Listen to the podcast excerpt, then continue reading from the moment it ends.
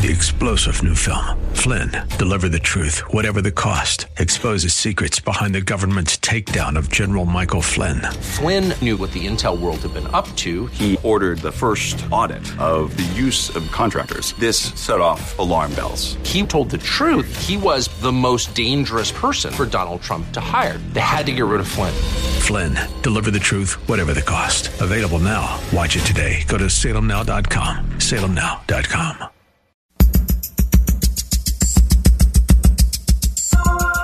It's Lifeline with Craig Roberts. He's the host of Northern California's longest-running conservative talk show. He's a man with a message, a conservative with compassion. He's Lifeline's own Craig Roberts. Good afternoon, Northern California. Welcome. Just about five minutes after the hour, five p.m., as we welcome you to another edition of Lifeline, keeping you company Monday through Friday at this time, as we typically do, addressing issues that impact your life, your world, and your Christian walk. You know, if you think about it, I think we can all agree that we live in a fallen, sin-tarnished world, replete with all the effects that that has had on man's fallen condition, one, by the way, of our own doing. Uh, that, of course, uh, that impact on our relationships, first between mankind and his creator, second between mankind and his neighbor. Now, with the power of the gospel to forgive and restore on the vertical plane has the effect that it has in restoring, in reconciling our relationship with God, that reconciliation between Creator and creation. Should not that same restorative power take place in relationships extending across the horizontal plane? Let's talk about that. Lisa Sharon Harper joins us. She's Chief Church Engagement Officer with Sojourners, the author of a new book called The Very Good Gospel, How Everything Wrong Can Be Made Right. Lisa, great to have you on the program. Thanks so much, Craig. It's great to be here. This is a point that perhaps all of us need to be uh, pondering. Uh, we sometimes want to limit God in our thinking, in seeing the gospel as the ability to be forgiven and reconciled and walk and restore relationship between creation and creator. And while all of that is true and all of that is predominant and, and critical and first and foremost, the story really of reconciliation behind the power of the gospel doesn't end there, does it? Well, you're exactly right. I mean, I think for myself, I I was I became a Christian and walked down the aisle. I like to say I jumped the broom with Jesus in nineteen eighty-three, August twenty-first of nineteen eighty-three. Actually, my birthday with Jesus is coming up pretty soon. Quite a it sure is, isn't it? I almost forgot that. Um, but you know, I I came to faith, and I was told pretty quickly, you know, that this is this is really about my relationship with God, and that's it. And I took a journey just about thirteen years ago um, called the Pilgrimage for Reconciliation. And on that pilgrimage, we went across ten states in the in the South, the Northern South and the Deep South, asking the question the whole way as we retraced the Cherokee Trail of Tears and the African experience and, and the um, on this land from slavery through civil rights. We were asking, what does the gospel have to say to this? And I had to really face a hard truth when I got to the end. I realized that if I were to share my understanding of the gospel with my ancestors, it wouldn't make them jump for joy. I don't think they would have received it as good news. My ancestors who walked the Trail of Tears, who, according to family oral tradition, and who slaved in South Carolina, if I went up to them and I said, God loves you and has a wonderful plan for your life, but you are sinful and therefore separated from God. All you need to do is pray this prayer because Jesus paid the penalty for your sin, and then you'll get to go to heaven. Would that make them jump up and down?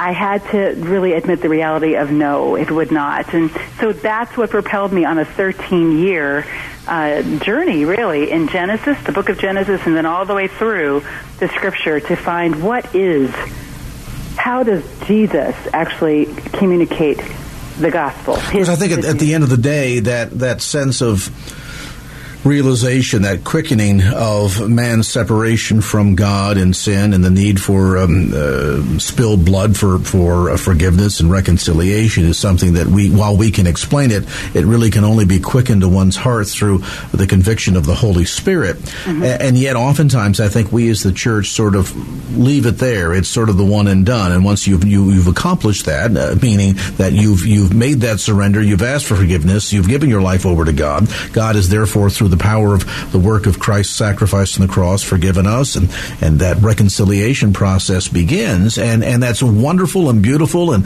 and all part of God's design, to be sure, but God wants so much more for us, doesn't he? And that the notion of his creation living in harmony together was certainly a part of the original plan until mankind managed to mess things up there in the Garden of Eden, but, that's but right. God wanted for us to walk in harmony. Disunity and the turmoil that we're living in today, while certainly as a end product of man's fallen condition, is not God's ideal for us.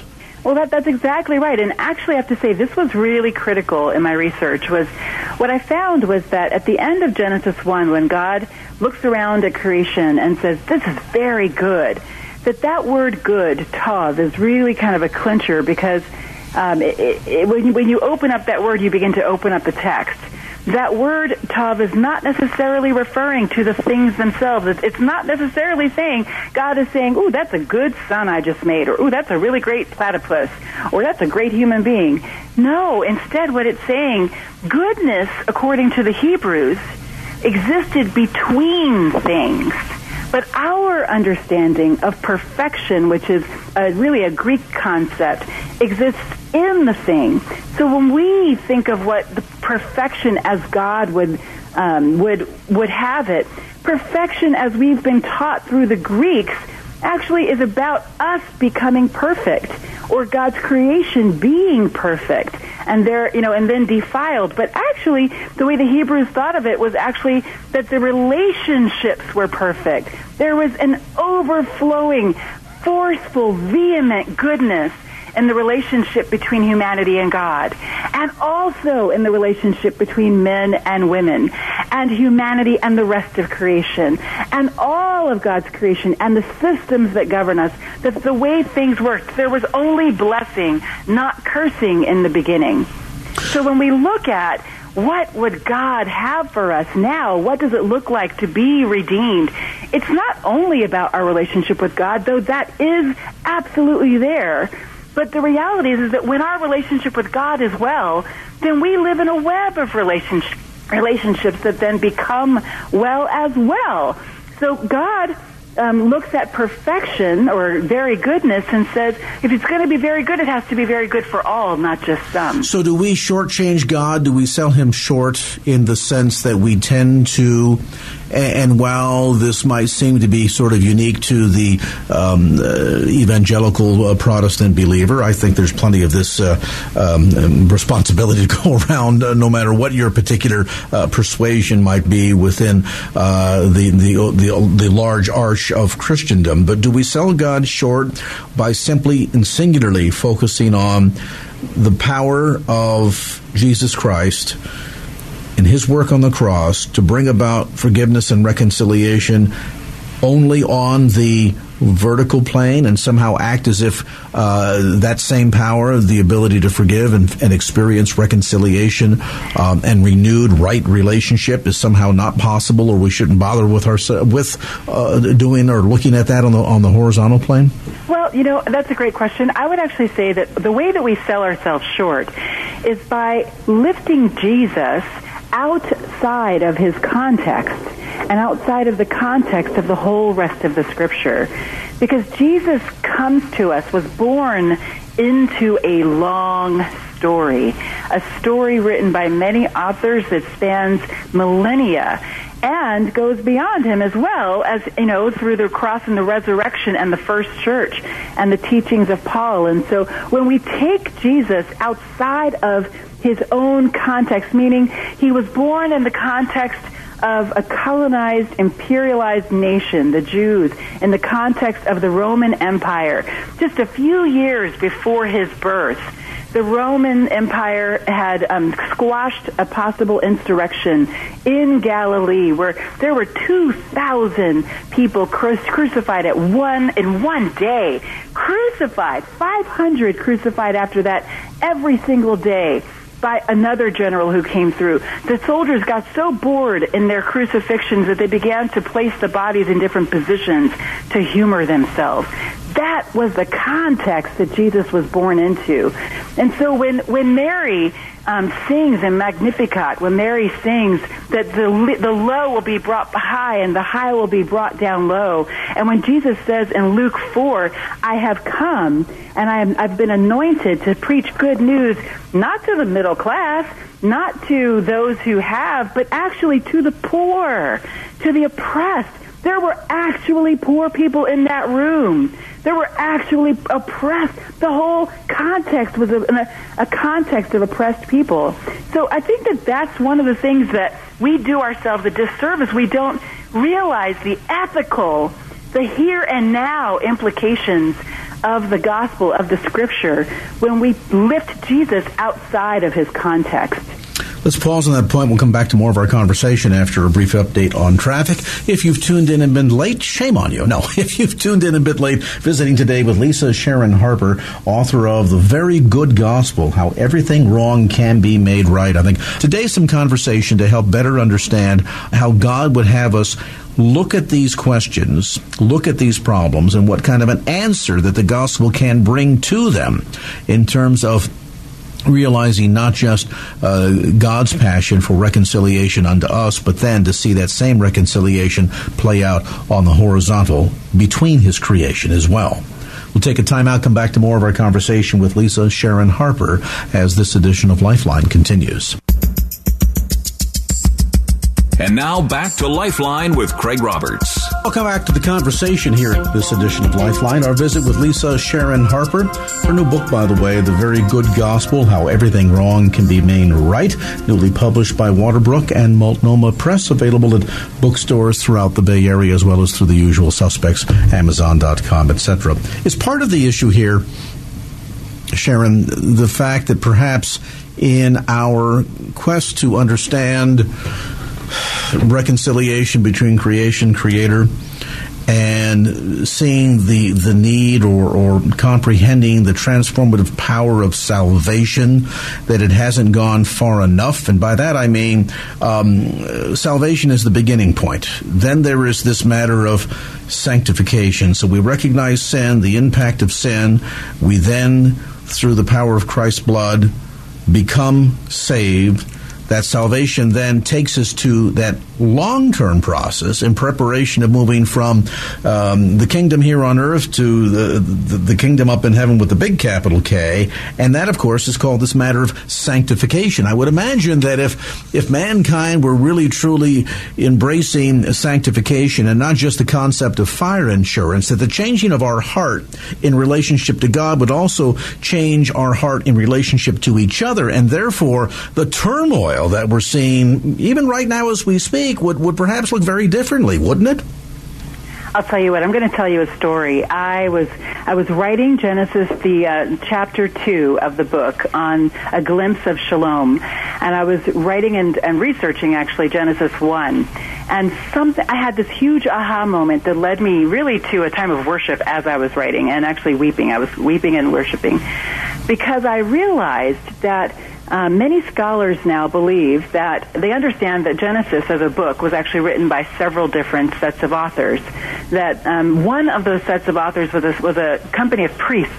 These priests were leaving. They were exiting the Babylonian exile. As such, that, you know, so I've heard that. I've heard that term before about, you know, they were exiled. Okay, they didn't get to live where they wanted to live. But it's much more than that. They went through war. Sons died. Mothers died, husbands, brothers died. Then they were taken away from their land, made to live in Babylon, in a place that was not their own. In that land, they were taught the worldview of the Babylonians. The Babylonians told them that they were created to be slaves. That was the Babylonian worldview. All humanity was created to be enslaved by the gods, slaves to the gods. They were also told that they were not made in the image of God, only the royalty was made in the image of God. So when I was studying Genesis one, and I get to the, uh, to the beginning of day six, and they say that these priests write, and God said, let all humankind be made in our image, in our likeness, and let them have dominion over the fish of the sea and over the birds of the air and over the cattle and over all the wild animals of the earth. I, I it hit me. I was like, this is revolutionary for them, because they had just spent seventy years in oppression. And then it hit me, wait a minute. I've never heard that the writers of Genesis one, not two, but Genesis one, they were coming out of an oppressed context.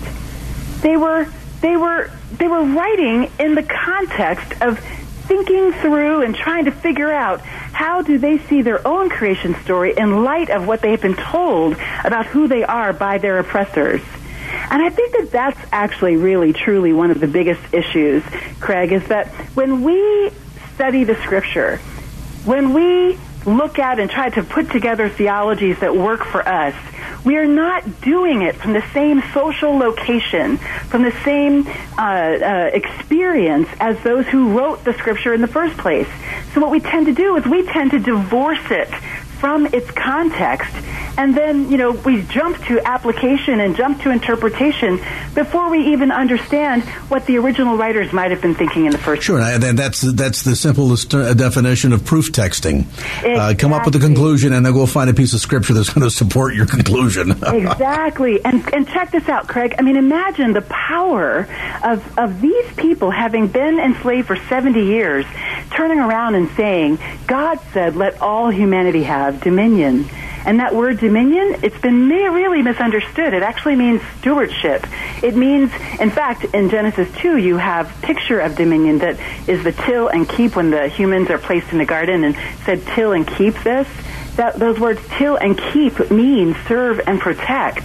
So dominion, to exercise dominion, is to serve and protect. And all humanity has been given that, that, that, that, that call and that capacity by God. But the problem for us is that we live in a world where we have laws and systems and structures that have told us a lie. So the issue here then is not just a matter of a distorted view of how we see ourselves, right? uh, or, or others rather, but also how we see ourselves. Right, that's exactly right. We we we have we have not understood that God cares about how we exercise power here on earth and how we interact with each other in relationship to power. Because I think that one of the, the key, the, the, the big question that they were trying to ask in Genesis one was, after having been oppressed for seventy years, how now shall we rule as we enter into the new rule in the temple? And so the question of the image of God is key then, because there's some implications there. All humanity is made in the image of God. So everybody is a representative figure of God. Everybody is called with the capacity to exercise dominion.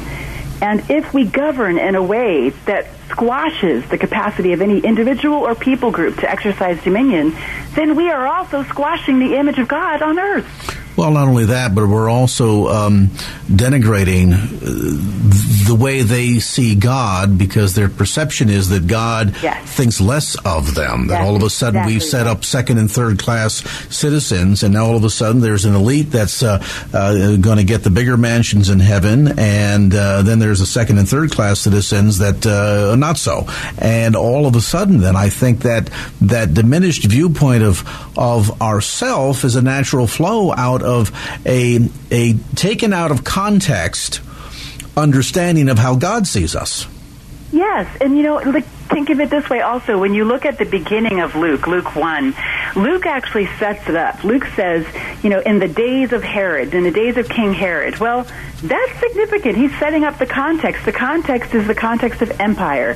It's the context of an oppressed people. It's the context of, of a very corrupt king, um, uh, or proxy king for Caesar. And it's a, it's the uh, context of of the Roman Empire, which had just um, done two thousand uh, uh, crucifixions and five hundred every day after that, just a few years before this, the right, the, the period when this text place takes place.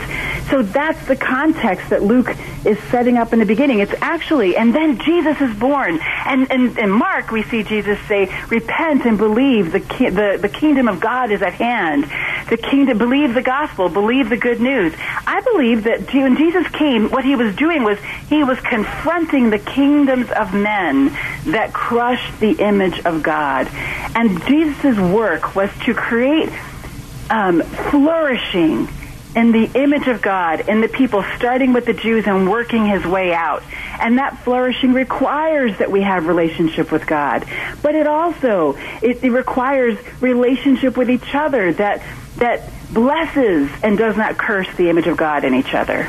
And we certainly know that it's possible. I mean, if you look at the ragtag group of the twelve that he had around him, I mean, there's plenty of, of cause uh, for, for none of the individuals to really get along, particularly when you consider the fact that you've got multiple layers of multiple classes of individuals. You've got tax collectors, and you have physicians, and you have thinkers, and you have fishermen. So you've got everything from the blue-collar worker to the white-collar worker to those that are high up in government to those that uh, eschew anything involving government, thinking it's just a dirty place to be. To be, and yet you manage to find all of these men coming together in absolute harmony around the central figure of Jesus Christ himself. So we know that the sense of reconciliation on the horizontal plane is modeled successfully so.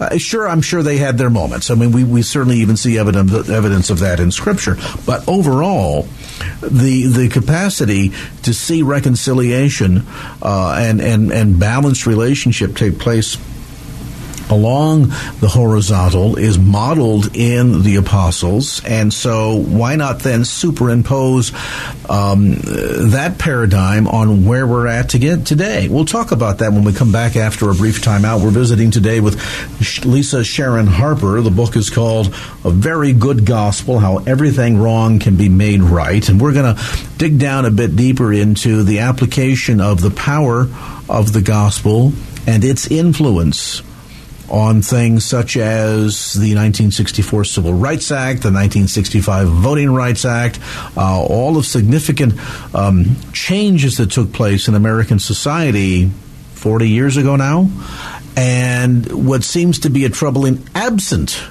absence of that impact today, and whether or not this is in part uh, uh, Can, can better explain the challenges that we're facing and what the road out may be. We'll get to that part of the conversation as Lifeline continues after this.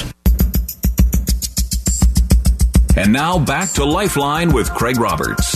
All right, back to our conversation. Lisa Sharon Harper with us. The Very Good Gospel, How Everything Wrong Can Be Made Right. Uh, Sharon, you've got a lot of expertise in this arena. Uh, listeners may not know that one time you served as a ministry director of a racial reconciliation uh, aspect of a ministry in greater Los Angeles, and, and you've touched on a little bit of that um, in our conversation today. But I have to wonder, there seems to be a big distinction between what we're seeing happening in our country today, uh, the movement afoot to try and, and get it addressed at, at multiple layers, and the movement that we saw leading the charge, so to speak, back in the fifties and sixties, and that was the church was absolutely forefront.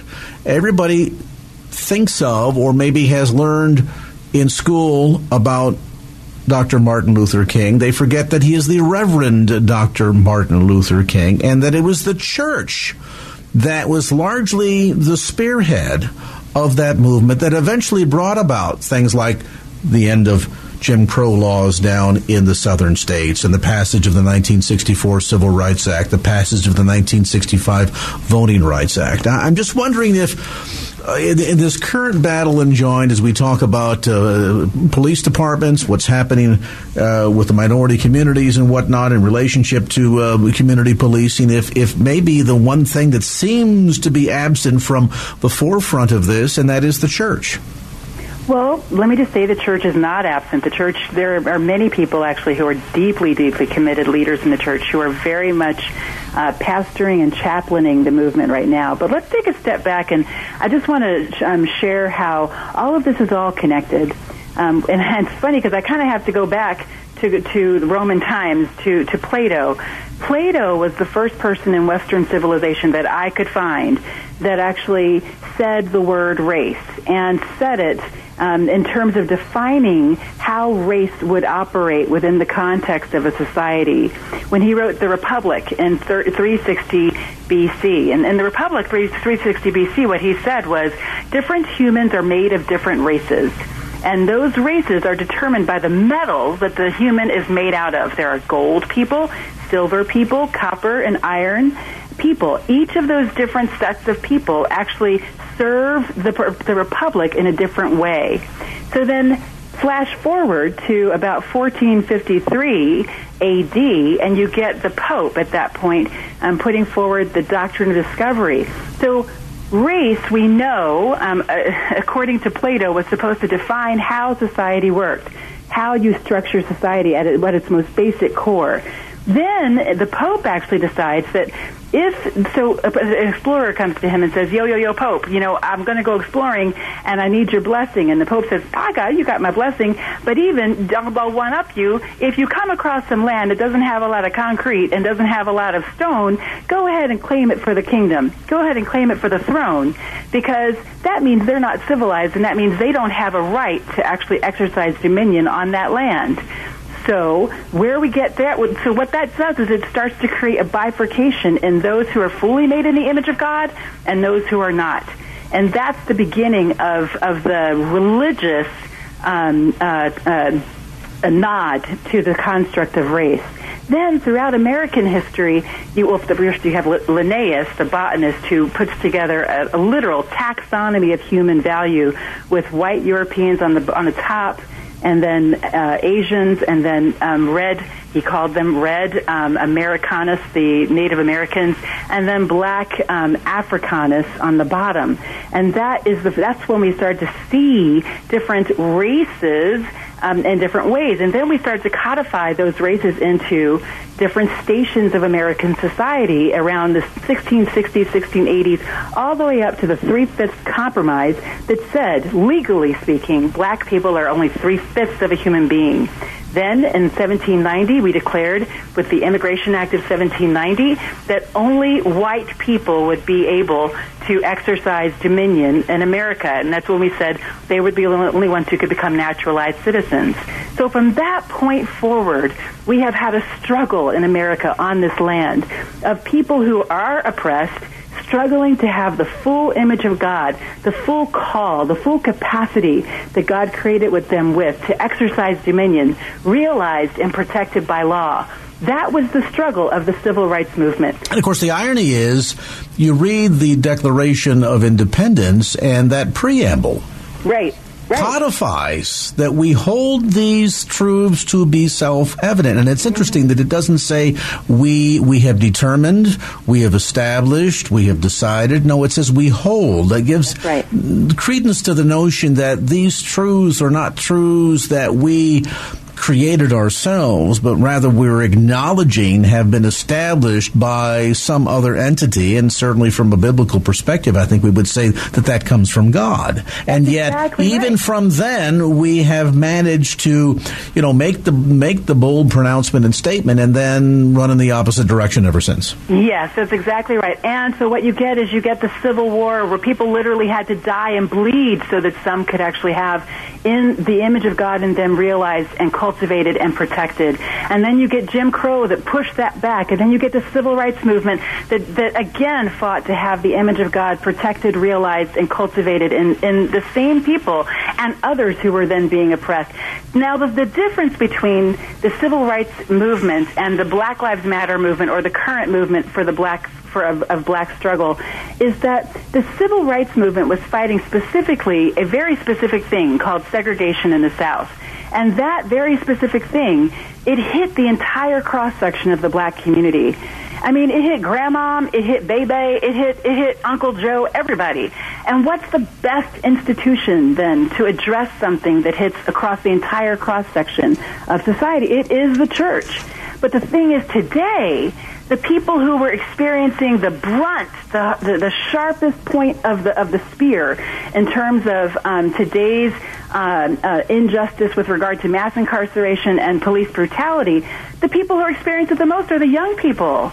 They're the folks in the streets, and they're not churched.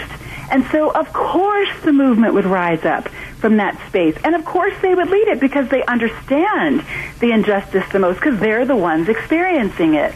So it's really the job, it's the role of the church to then come alongside, to add the moral heft of our moral authority and to stand with them and to say, yes, we are only calling on the image of God to be fully honored in every single human being, including Michael Brown, including Tamir Rice, including Eric Garner, including uh, Philando Castile, including Alton Sterling, and the list goes on. You know, the sad thing is that you look at the impact uh, of illicit drug use in America. And, and all the crime and everything that attends to that, and the destruction of marriages and lives and relationships. And yet, as you point out, the impact, it's kind of a twofold one. It's sort of a, a, a double whammy in that if you are doing cocaine in its powdered form, you're likely right. somebody who has a bank, a bank account or a contact list strong enough that you're going to be able to get out of it. You're going to have slap on the wrist. The judge is going to say, okay, ninety days probation and uh, write a big check to some foundation. And and uh, we'll we'll consider it one and done. And yet, if you are in a minority class that doesn't use the powdered form but uses the crack cocaine form, oh, all of a sudden now you got to do ninety years in jail. That's exactly right.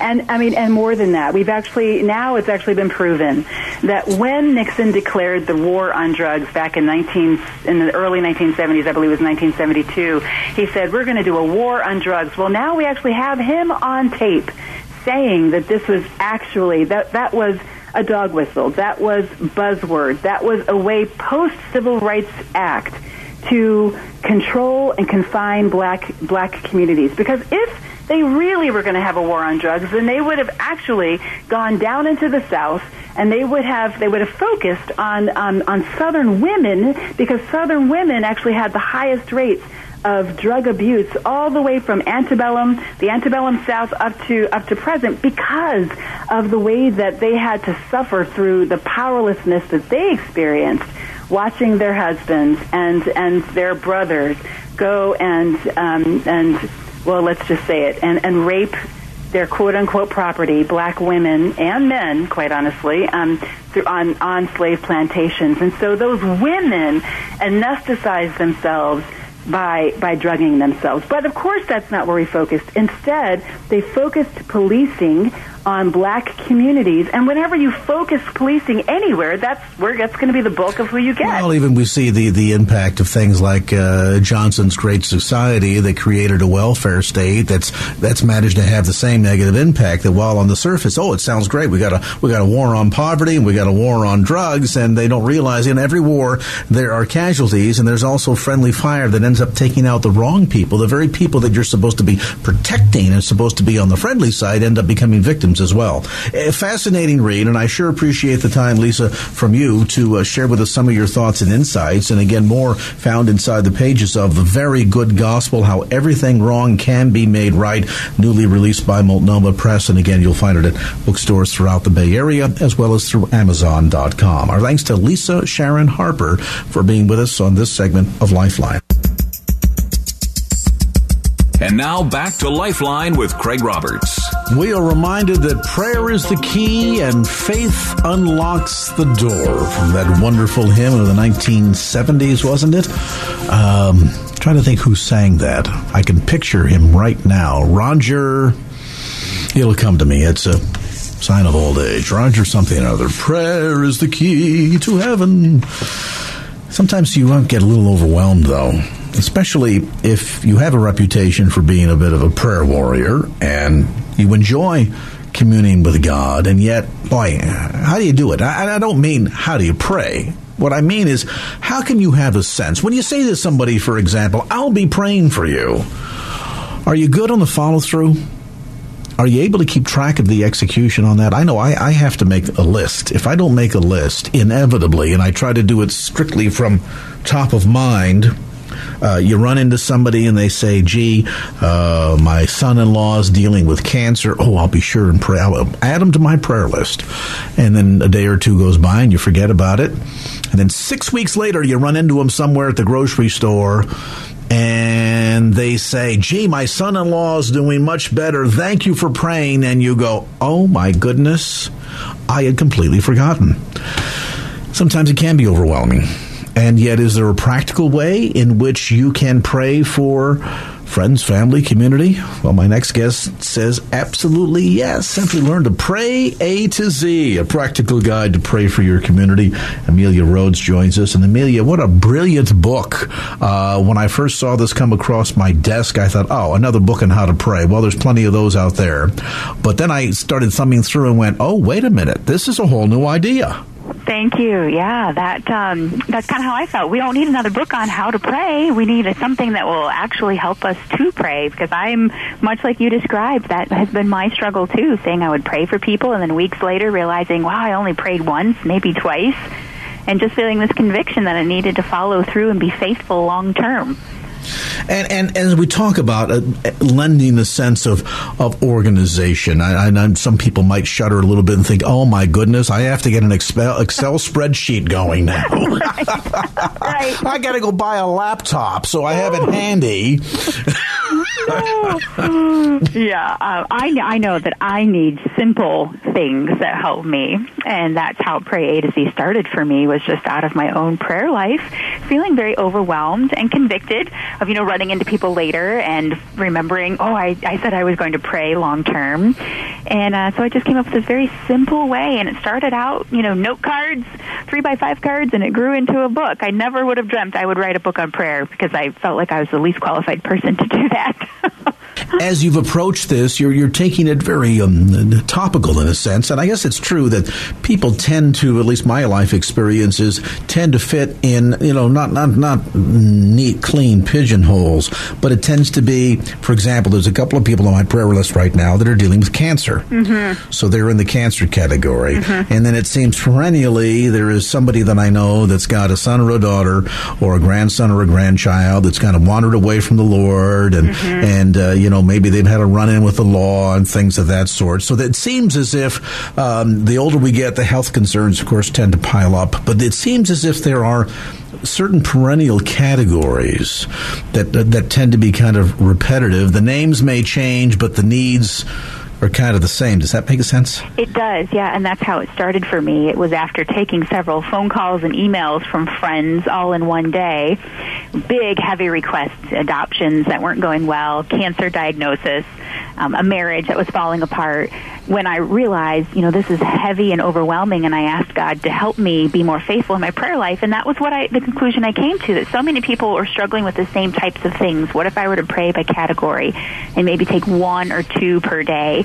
And so that's how A became adoptions, and B became bullying, and then we expanded doing several topics per letter. And I found it, um, I kept the topics broad enough so that, yes, under cancer, you will remember your friends, their family members, their caregivers, their hospital staff caring for them, really just very broadly covering all of those struggling with the various topic.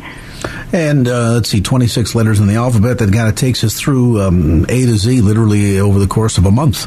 Right, right. And I ended up starting with one topic per letter, and then I ended up expanding it to five. So there are one hundred fifty different prayers and topics in the book, and um, two for each letter are actually prayers of praise. Yeah, I noticed that. And and was it intentional that you included that in there? Because, you know, so often we think about, uh, you know, the, the scripture talks about going and bringing to the Lord our prayers and supplications, and it tends to usually be a laundry list of Heavenly Father, I need, right. So-and-so needs, the other one needs, and it's it's typically uh, all very one-way communication in that sense. Uh, mm-hmm. You know, we could almost, uh, if, if if heaven had an email address, we would we would do that and just say, you know, dear God, here's my list, uh, get right. back to me when it, when you've answered all those requests. Right. You're, you're, you're suggesting a dynamic here that that really helps to not only give us a better sense of discipline about our prayer, but also helps to enrich our relationship with God. Absolutely, because as I prayed, you know, and I was we're looking at, you know, very heavy topics that we're all facing in our communities. we've mentioned cancer, but then like praying for the homeless and those who are serving them, um, zero prejudice, uh, our lawmakers, all of those big things happening in our communities, it can be very heavy. And I found myself, even in prayer, just feeling just this darkness and feeling overwhelmed. But when I began to praise God and recognizing who it is that I'm talking to, it really lightens the load, because we remember that every need we have is met in who He is. And it was very exciting as I wrote it. So, for example, like C was cancer and caregivers, and then praising God that He's the comforter. How very often, you know, these prayers of praise match up with the needs, and recognizing, yes, we have these hard and heavy things, but remember, He's almighty, He's the comforter, He's our helper.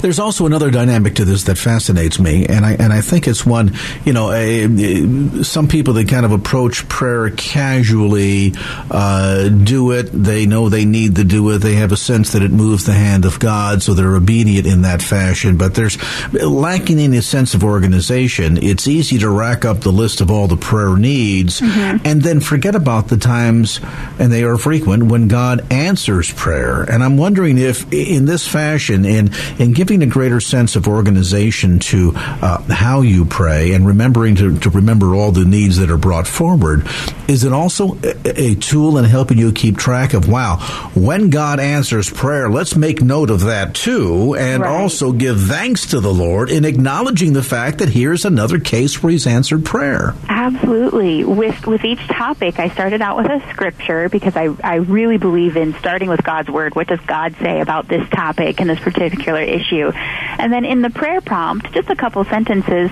you know, remembering all of the people who are going through this. And then many times I prompted people, you know, think about the times where God has moved in your life in this area and give thanks for that. And then through the prayers, um, to not only think about the current situations, but situations in past, praising God for His faithfulness and how He has worked in these areas. And I think a lot of that helps to to uh, not only give us a greater sense of discipline when it comes to our prayer, but, but also does a phenomenal job in strengthening our relationship and our faith. Right, and that is my hope through all of this. Uh, you know, often if we don't know where to go, or we feel like we're just, you know, in a rut with the same things over and over, that it will it will expand our love for God and our love for our community, and that we will begin to experience this deepening relationship with Him as we begin to talk to Him intentionally and purposefully, you know, every day. I, funny, I was just looking at the calendar here and, and made note of the fact that it's December the fourteenth. Exactly a year ago today, I was flat on my back in a hospital being treated for cancer mm. and had suffered something called an ileus. I won't describe it. It's a blockage. Oh. Um, as, as I told my nurse, uh, it'll be about three hours from now, exactly a year ago, uh, you need to either give me some pain medication or bring me a gun. Mm. Horrifically painful experience. Right. And as we're talking, and I'm thinking back exactly a calendar year later, at the repeated answers to prayer, including on the day of the most painful day of my hospitalization, exactly a year ago today.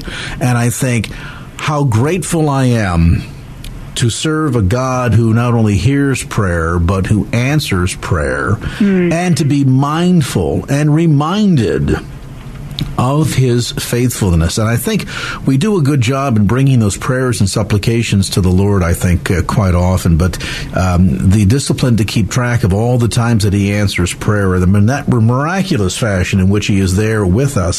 Sometimes oh, yeah. we kind of give mental assent to that, but I think actually writing it down and saying, well, we prayed for Uncle Charlie starting on this date, and X number of days, weeks, whatever later, here's the date when God answered the prayer. This can be a wonderful resource, too. The book is simply called Pray A to Z, a practical guide to pray for your community. That's Pray A to Z, and uh, newly published by uh, Worthy Inspired. You'll find it at bookstores uh, throughout the Bay Area, also through the uh, usual suspects like Amazon dot com. Uh, it's a good read and uh, gives you some great tips.